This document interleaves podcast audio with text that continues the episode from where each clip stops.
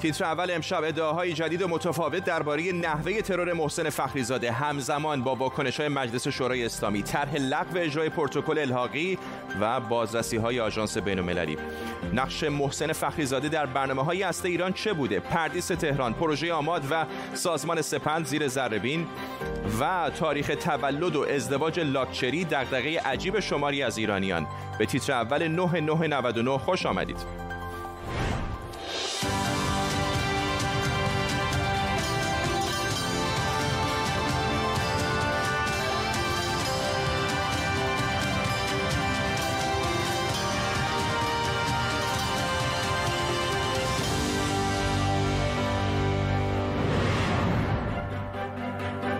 سلام به شما. همزمان با انتشار جزئیاتی تازه از ترور محسن فخریزاده واکنش به کشته شدن او در ایران هنوز ادامه داره. مجلس ایران امروز در نشستی غیرعلنی خواستار اقدامی جدی در واکنش به کشته شدن مدیر ارشد برنامه های اتمی و نظامی ایران شده. محمد باقر غالیباف رئیس مجلس هم گفته مسئولان جمهوری اسلامی به آمریکا سیگنال های ضعیف نفرستند. گفته شده مجلس سهشنبه جلسه فوق العاده در مورد کشته شدن محسن فخریزاده برجام و حضور ماموران آژانس کنفرانس بین‌المللی در ایران تشکیل میده. همزمان با تحولات در مجلس حسن روحانی ساعتی پیش دستوری با عنوان پیشگیری و مقابله با اقدامات ناامن کننده صادر کرده. در طول نیم ساعت آینده با تیمی از کارشناسان خبرنگاران این خبر و خبرهای دیگر رو دنبال می‌کنیم. تا لحظات دیگر همکارم علی شیرازی اینجا در استودیو به ما خواهد پیوست. تا در این مورد بیشتر صحبت بکنیم. علی شیرازی الان اینجاست. علی اول از همه صحبت بکنیم در مورد آنچه که در مجلس گذشت. خب مجلس امروز یک طرح دو فوریتی رو به تصویب رسون که سه نکته خیلی مهم داشت. نکته اولش این بود که سازمان انرژی اتمی رو ملزم کرد که ظرف بلافاصله بعد از تصویب این طرح تولید اورانیوم با قنای 20 درصد رو به مقدار 120 کیلوگرم و ذخیره اون در داخل کشور شروع بکنه. دولت رو موظف کرد گزارشی در مورد طرفهای دیگر برجام و اینکه به تعهدات خودشون عمل می‌کنن یا نه ارائه بده. و مهمترین بندش این بود که دولت رو موظف کرد که اگر پس از سه ماه از تصویب قانون شرکای اروپایی امکان روابط بانکی با ایران رو تسهیل نکنن در اروپا و نفت ایران رو به مقدار کافی همونقدر که قبلا میخریدن خریداری نکنن دولت رو موظف کرد که اون از اجرای داوطلبانه پروتکل الحاقی خارج بشه. این ستا در واقع مهمترین بندهای طرح دو فوریتی بود که امروز در مجلس تصویب شد. همونطور که تو گفتی وزیر اطلاعات هم در رابطه با ترور محسن فخریزاده به مجلس دعوت شده بود که از اون خبر زیادی بیرون نیامد دو روز الان از ترور آقای فخریزاده گذشته. روایت های مختلفی داریم میشنویم. هنوز تصویر روشنی نداریم. امروز کمی پیشتر دیدم خبرگزاری فارس مطلبی منتشر کرده که یک روایت متفاوت میده از اون که پیشتر شنیدیم. دقیقا درست میگی. چون نهادهای مسئول و نهادهای اطلاعاتی امنیتی هیچ گزارشی در این باره ندادن. بنابراین حرفایی که زده میشه زد و نقیزه. تا دیروز گفته می‌شد که خودرو انتحاری در کار بوده. امروز آقای فریدون عباسی رئیس سابق سازمان انرژی اتمی گفته نه خودرو انتحاری نبوده بلکه تله انفجاری بوده. گزارشی که خبرگزاری فارس داده از همه عجیب تره به خاطر اینکه گفته خبرنگار ما به شواهدی دست پیدا کرده که داخل اون وانت آبی رنگی که اونجا بوده یک مسلسل خودکار و کنترل از راه دور در واقع در اون بوده که اون مسلسل در واقع تیراندازی کرده به ماشین و بعد هم همون ماشین منفجر شده و در واقع بر اساس گزارش خبرگزاری فارس هیچ عامل انسانی در صحنه ترور وجود نداشته. اما روایت دیگری رو آقای جواد موگویی که دیروز هم در این رابطه مستندساز نزدیک به اصولگرایان هست دیروز هم یک سری اطلاعات داده بود. اطلاعات جدیدی رو امروز منتشر کرد مبنی بر اینکه در محل ترور در واقع یک ماشین سانتافه بوده که چهار نفر مسلح در اون بودن و چهار موتور سوار هم بودن که اونها هم مسلح بودن و ابتدا در واقع موقعی که ماشین آقای فخریزاده می‌رسه اون سانتافه عمل می‌کنه. از روبرو موتور سوارها پشت سر اونها کار ترور رو انجام نه حتی فخریزاده رو از ماشین بیرون می‌کشن و تیر خلاص بهش می‌زنن. و زمانی که اون ماشین پشت سری که محافظا رو حمل می‌کرده قصد تعقیب در واقع زاربین رو داشته اون وانت آبی رنگ به عنوان تله انفجاری منفجر میشه و اجازه نمیده که در واقع تحت تعقیب قرار بگیره. چندین روایت مختلف که هنوز نمی‌دونیم کدومش دقیق تر و درست تر است. ممنونم از تو علی شیرازی اینجا در استودیو با ما واکنش همطور که می‌دونید به ترور محسن فخرزاده همچنان ادامه داره. اما بیاین یه نگاهی به پیام هایی که علی خامنه‌ای رهبر جمهوری اسلامی درباره ترورهای مربوط به برنامه های تسلیحاتی و اتمی و همینطور مرگ قاسم سلیمانی داشته بندازیم. 22 دی ماه سال 1388 مسعود علی محمدی با انفجار بمب جلوی منزلش کشته شد. علی خامنه‌ای سه روز بعد عامل ترور رو دشمنان جمهوری اسلامی خوند. خامنه ای در مورد کشته شدن مجید شهریاری که 8 آذر 89 ترور شد پیامی منتشر نکرد ولی رفت پیش خانواده‌اش و به اونها تسلیت گفت. رهبر جمهوری اسلامی درباره ترور داریوش رضایی نژاد در اول مرداد سال 90 هم پیامی منتشر نکرد ولی دو هفته بعد در یک سخنرانی از هر سه کارشناس هسته‌ای که ترور شدن یاد کرد و گفت دشمن قصد داره حرکت علمی کشور رو متوقف کنه. 21 آبان 1390 حسن تهرانی مقدم در یک انفجار در پادگان, پادگان مدرس در نزدیکی تهران کشته شد. خامنه ای در پیامش که چهار روز بعد منتشر شد خواستار تلاش برای ادامه کار او شد. دو ماه بعد مصطفی احمدی روشن معاون سایت اتمی نتنز ترور شد و رهبر جمهوری اسلامی در پیامش برای اولین بار به روشنی بر مجازات عاملان و عوامل پشت صحنه تاکید کرد. دی ماه سال 98 قاسم سلیمانی فرمانده نیروی قدس سپاه پاسداران در عراق توسط ارتش آمریکا کشته شد. آقای خامنه‌ای در پیامی که همون روز صادر کرد گفت انتقام سختی در انتظار مسببان این حادثه است. پنج روز بعد چند موشک با اختار قبلی به پایگاه نیروهای آمریکایی در عین الاسد در عراق شلیک شد و حالا آقای خامنه‌ای درباره ترور محسن فخریزاده معاون وزیر دفاع ایران هم بر مجازات عاملان و آمران تاکید کرده مهدی مهدوی آزاد روزنامه‌نگار از بن آلمان با ماست. آقای مهدوی آزاد چطور می‌بینید واکنش‌هایی که رهبر ایران تا اینجا داشته و فکر می‌کنید با توجه به شرایط فعلی چقدر ممکنه اینکه می‌خواد که عاملان و آمران این حمله در واقع تقاس پس بدن عملی خواهد شد؟ بله مثل این مثل این مادر زنایی که بین دومادهاشون فرق می‌گذارند آقای خامنه ای به وضوح شما می‌بینید یک خط مشخص از فرق گذاشته بین کسانی که ترور شدن و این همین اولین نکته مهم در مورد روی کرده آقای خامنه ای یعنی شما به استثناء مسعود علی محمدی اون کسانی که ترور شدن و از دانشگاه اومده بودن به معنی واقعی دکترا و دانشمند بودن از مجید شهریاری بگیرید که از شهید بهشتی آمده بود تا آقای رضایی نژاد مال دانشگاه خواجه نصیر توسی در مورد اون اصلا سکوت می‌کنه اصلا پیام نمیده. منتها در مورد تمامی کسانی که کادر نظامی بودن عمدتا سپاه پاسداران یا کادر دفاعی ایران بودن بلا استثنا او پیغام میده از مصطفی احمدی روشن تا حالا در مورد آقای محسن فخری زاده نکته دوم واضح هست. در پیام های آقای خامنه‌ای می‌بینید یه جورایی سعی می‌کنه سطح بحران رو کاهش بده. این جنجالی که الان امروز در مجلس را افتاده بود که ما بعد از امپیتی خارج بشیم بازرسان رو نمی‌دونم خارج بندازیم بیرون زمانی که آقای احمدی روشن رو زدن زمانی که مسعود علی محمدی نام زدن عینا همین اتفاق افتاد 11 سال پیش. همین حرفا رو می‌زدن. منتها می‌بینید آقای خامنه ای در پیامهاش سطح رو میاره پایین. در مورد حتی داعش هم همین کار رو کرد. موقعی که داعش حمله کرد اسمش رو گذاشت ترقه بازی. روکرد سومی که به چشم می‌خوره این هستش که فقط در مورد قاسم سلیمانی که نماینده ایران در مورد سیاست خارجی بود و مرد پشت پرده قدرت یه جورایی در واقع استوانه اتکای آقای خامنه ای بود. او در مورد هیچ کس دیگه صحبت از انتقام نکرد بلکه در دو مورد فقط صحبت از مجازات می‌کنه و در مورد موضوع مجازات هم. شما به وضوح می‌بینید که مثلا موقعی که مسعود علی محمدی اومد کشته شد و آقای خامنه‌ای پیغام داد گفت مجازات کنید. حالا الان که آقای فخرزاده کشته شده می‌گوید مجازات قطعی چون قبلی انجام نشده و مجازات نشده. یه نمایی از فشارهایی که پشت پرده هست یا در واقع دعوای دیالکتیکی آقای خامنه‌ای در ذهنش بر سر اجرای احکام حکومتی. مجموعا در یه جمله اینطوری جنبندی می‌کنم که آقای خامنه‌ای بر مورد نظامیان واکنش تندی نشون داده. در مورد دانشمندان خیلی واکنش تند نبوده و مجموعا واکنشاش طوری بوده که برخلاف دستیارانش که صحبت از انتقام و بزن و به من می‌کنن در مجموع طوری بوده که کشور رو درگیر یک بحران جنگ یا چیز بدتر نکنه. مهدی مطبی آزاد روزنامه‌نگار آزاد از بن آلمان. ممنونم از شما. ترور محسن فخریزاده نامها و عنوانهای دیگه ای رو به تیتر اول خبرها آورده پردیس تهران پروژه آماد سازمان سپند و های هسته ایران. امشب در زیر ذره می‌بینیم که نقش محسن فخریزاده و این سازمان ها در برنامه های هسته ایران چه بوده.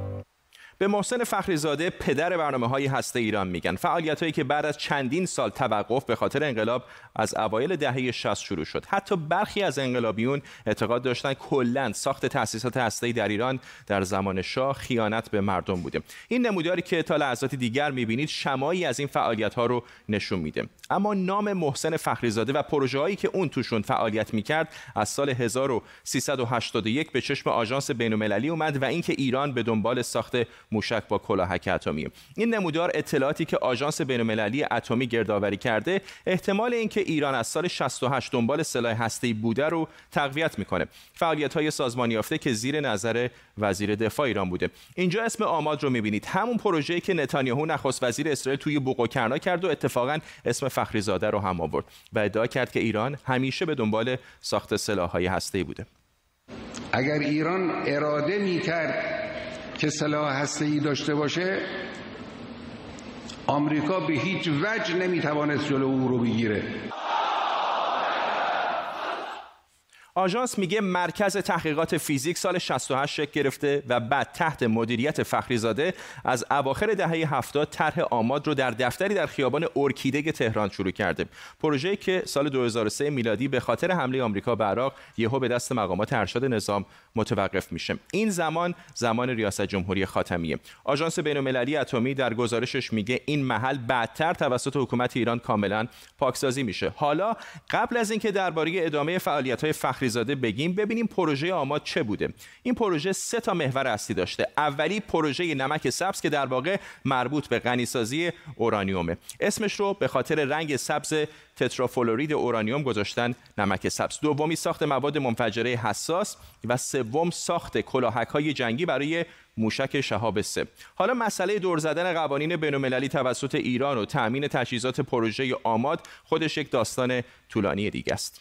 اما در موضوع هسته ایران یه بهانه ای دارن بیگانگان اون هم یه سری فعالیت است که در دوره ای که آقای روحانی مدیر هسته ای بودن اتفاق افتاده.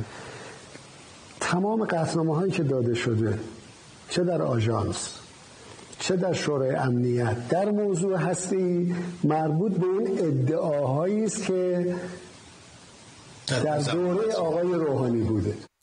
خب برگردیم به اون نموداری که چند لحظه پیش دیدید. می‌بینید که فعالیت ها متوقف نشده که هیچ بلکه دوباره بین سالهای 84 و 85 به ریاست محسن فخریزاده سازمانی به نام توسعه و نوآوری تشکیل میشه. محسن فخریزاده سال 87 میشه رئیس دانشگاه مالک اشتر و این سازمان رو همون سال با دانشگاه و در مجتمع پردیس تهران ادغام می‌کنه. سال 1390 زمان ریاست جمهوری احمدی نژاد محل کار فخریزاده به سایت مجده نزدیک دانشگاه مالک اشتر منتقل میشه. این سایت مجده در واقع همون سپنده سازمان پژوهش و نوآوری وزارت دفاع ایران. و این نکته دیگه نمی‌دونم اسم شهرام امیری یادتونه یا نه؟ اما اون یکی از دانشمندان هسته ایران بود که توی همون سایت مجده کار می‌کرد. شهرام امیری سال 88 در عربستان ناپدید و بعد به آمریکا رفت یا برده شد. به ایران برگشت و سال 95 به جرم جاسوسی اعدام شد.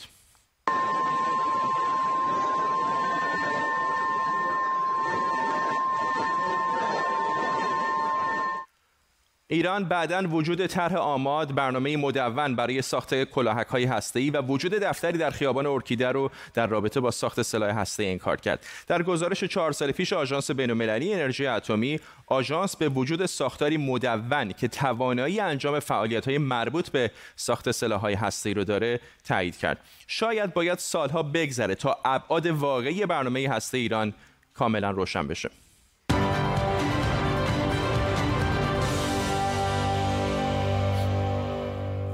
علیرضا سلیمی عضو هیئت رئیسه مجلس ایران گفته جنبندی جلسه امروز مجلس این بوده که ما به اقدامات آژانس بین‌المللی خوشبین نیستیم و ریشه ترورهای هسته‌ای در همین شکل بازرسی هاست. نمایندگان مجلس ایران امروز همچنین طرح خروج از پروتکل الحاقی رو ارائه کردند. مهران براتی کارشناس روابط بین‌المللی از برلین با ماست. آقای براتی فکر می‌کنید که چقدر واقعا این امکان وجود داره با توجه به شرایط ژئوپلیتیک فعلی که ایران روابطش رو با آژانس به خاطر این ترور تغییر بده؟ خب این مسئله که در مورد مسئولین آژانس میگن و شک و تردید دارن درست نیست چون حکومت هر کشوری حق داره مسئولین آژانس رو که به اون کشور میرن اگه به اونها شک و تردید داره حضور اونها رو رد کنه و بخواد که مسئول و معمور دیگری فرستاده بشه. در این مورد جمهوری اسلامی در چند مورد از این حق استفاده کرده. اما اون که مربوط به پروتکل الحاقی میشه مجلس فقط الزام داوطلبانه دولت و انجام پروتکل الحاقی رو می‌تونه تصویب کنه؟ نباشه. و چون مجلس اصلا خود اصل قانون رو تصویب نکرده. ولی این برای دولت یک مصوبه لازم الاجرا نیست. چون قوه اجرایی این حق رو داره که در محدوده اقداماتی که جنبه همیشگی نداره کارهایی رو به عنوان لایه دولت تصویب کنه و اجرا کنه. بنابراین دیگه دست دولت آقای روحانی است که بخواد به این مصوبه توجه داشته باشه یا نداشته باشه. فکر می‌کنم که این کار رو نخواهد کرد ادامه خواهد داد. همکاری با آژانس رو اینها فقط نمونه است برای فشار آوردن در سطح بینالمللی برای راحت کردن خیال طرفداران درون نظام یا تندروهای درون نظام. ممنونم از شما. مهران براتی کارشناس روابط بین از برلین آلمان با ما. و خبری داریم که لحظاتی پیش منتشر شد. پلیس آرژانتین به خانه و مطب پزشک شخصی دیگو مارادونا ستاره فوتبال حمله کرده و پزشکش رو مورد بازجویی قرار داده. پلیس میگه که او متهم به قصور در درمان مارادونا شده. دیگو مارادونا فوتبالیست مشهور روز چهارشنبه در 60 سالگی فوت کرد و علت مرگش سکته قلبی اعلام شده. تهرانی ها حالا گذشته از کرونا هوای آلوده و هزار جور مشکل دیگه با بوی بد هم دست به گریبان شدند که هر چند وقت یک بار صدای همه رو در میاره. حالا شورای شهر تهران به شهردار تهران پیروز هناچی تذکر داده که بالاخره منشأ این بوی بد رو روشن و یه فکری به حالش بکنه. رئیس کمیته محیط زیست شورای شهر تهران آرش حسینی میلانی گفته بوی بد تهران ناشی از یه مشکل زیست محیطی جدیده که مثل اژدهای چند سر هر سال یه سر جدید بهش اضافه میشه. نیکاهنگ کوسر روزنامه‌نگار حوزه آب و زمینشناس از واشنگتن دی سی با ماست آقای کوسر چه هست دلیل این بوی بد در تهران؟ آقای فرزاد در طول سالهای اخیر عوامل مختلفی رو برشمردن از جمله گفتن به خاطر استفاده از سوخت مازوت یا در نفت کوره بوده. اما امسال نیروگاه های برق اطراف تهران گفتن که دیگر از سوخت مازاد استفاده نمی‌کنن. یا استفاده از گازوئیل بوده. اما نکته ای که وجود داره این هست که هر وقت ما بارندگی داریم بخشی از فاضلاب معمولا می‌زنه بیرون. به خاطر شرایط آبرفتی که در حقیقت این محدوده آبرفتی تهران داره. در خیلی از نقاط دنیا هم این اتفاق میافتد که اگر نزدیک به آب باشن سطح آب زیرزمینی تغییراتی بکنه ارتباط با رودخانه و دریا داشته باشه مثل اون چیزی که ما در اسپانیا یا در مثلا بلگراد داریم در سربستان این اتفاق می‌تونه بیفته. در تهران هم هم ماجرای زباله مدیریت بد پسماند هست. فاضلاب و بارندگی هست که به دلیل اینکه مدیریت یک پارچه وجود نداره در مدیریت شهری همچنین در مدیریت آب و فاضلاب این اتفاق می‌تونه باز هم بیفته و تکرار بشه. و هر چقدر ما بارندگی داشته باشیم در نقاطی از تهران این بوی بد رو هم استشمام خواهیم کرد. ممنونم از شما. نیکانگ کوسر از واشنگتن دی سی با ما. فرانسه و بریتانیا برای توقف کامل عبور مهاجران از کانال مانش توافقی رو امضا کردند. هدف اصلی از این توافق جلوگیری از قاچاق مهاجران و پناهجویان غیرقانونی از طریق این کاناله. هر سال تعداد زیادی جانشون رو برای رسیدن به بریتانیا از طریق این کانال از دست میدن. بنابراین آمار وزارت کشور بریتانیا میگه که از ابتدای سال جاری میلادی تا حالا بیش از 8000 نفر با قایق‌های کوچک و از طریق کانال مانش خودشون رو به این کشور رسوندن. در حالی که این رقم در سال 2019 1900 نفر بوده. کاوه بهشتی زاده وکیل مهاجرت و پناهندگی به ما پیوسته. آقای بهشتی زاده کلا می‌خوام ازتون بپرسم که چقدر امکان عملی داره که بخوان در این آبهای بسیار پرتردد که می‌دونیم پرترددترین آبهای بین‌المللی دنیا هست جلوی این رفت آمدها رو بگیرن؟ احتمال موفقیت در این پروسه برای کشور بریتانیا و فرانسه به نظر من بسیار کم هستش. این دو کشور در 20 سال گذشته با هم همکاری کردن تا بتونن اومدن پناهجویان به کشور بریتانیا رو متوقف کنن و همه راه ها رو تا الان امتحان کردن که این کار رو انجام بدن و متاسفانه تا الان نتونستن. راه حل این کار خوشبختانه یک چیز بسیار ساده هست که متاسفانه دو تا کشور حاضر نیستن این مسئله رو بررسی کنن و این هم راه قانونی برای آوردن این پناهجویانی که می‌خوان به کشور بریتانیا بیان در فرانسه درست کنن که دولت بریتانیا مسئول رسیدگی به پرونده این پناهجویان بشه و اونا رو بتونه اگر قبول کنه بتونه وارد بریتانیا کنه. این راههایی هستش که قاچاقچیان چندین دفعه این راه ها رو عوض کردن.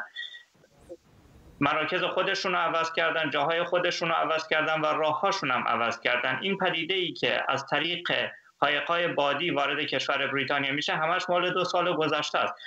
به نظر من درصد موفقیت این قرارداد بین این دو کشور بسیار کم هست ولی امیدوارم بتونه بسیاری از این مشکلاتی که در راه هستش کم کنه و با قاچاق انسان و با قاچاقچیانی که با زندگی مردم بازی می‌کنن مبارزه کنه و این مبارزه رو ببره.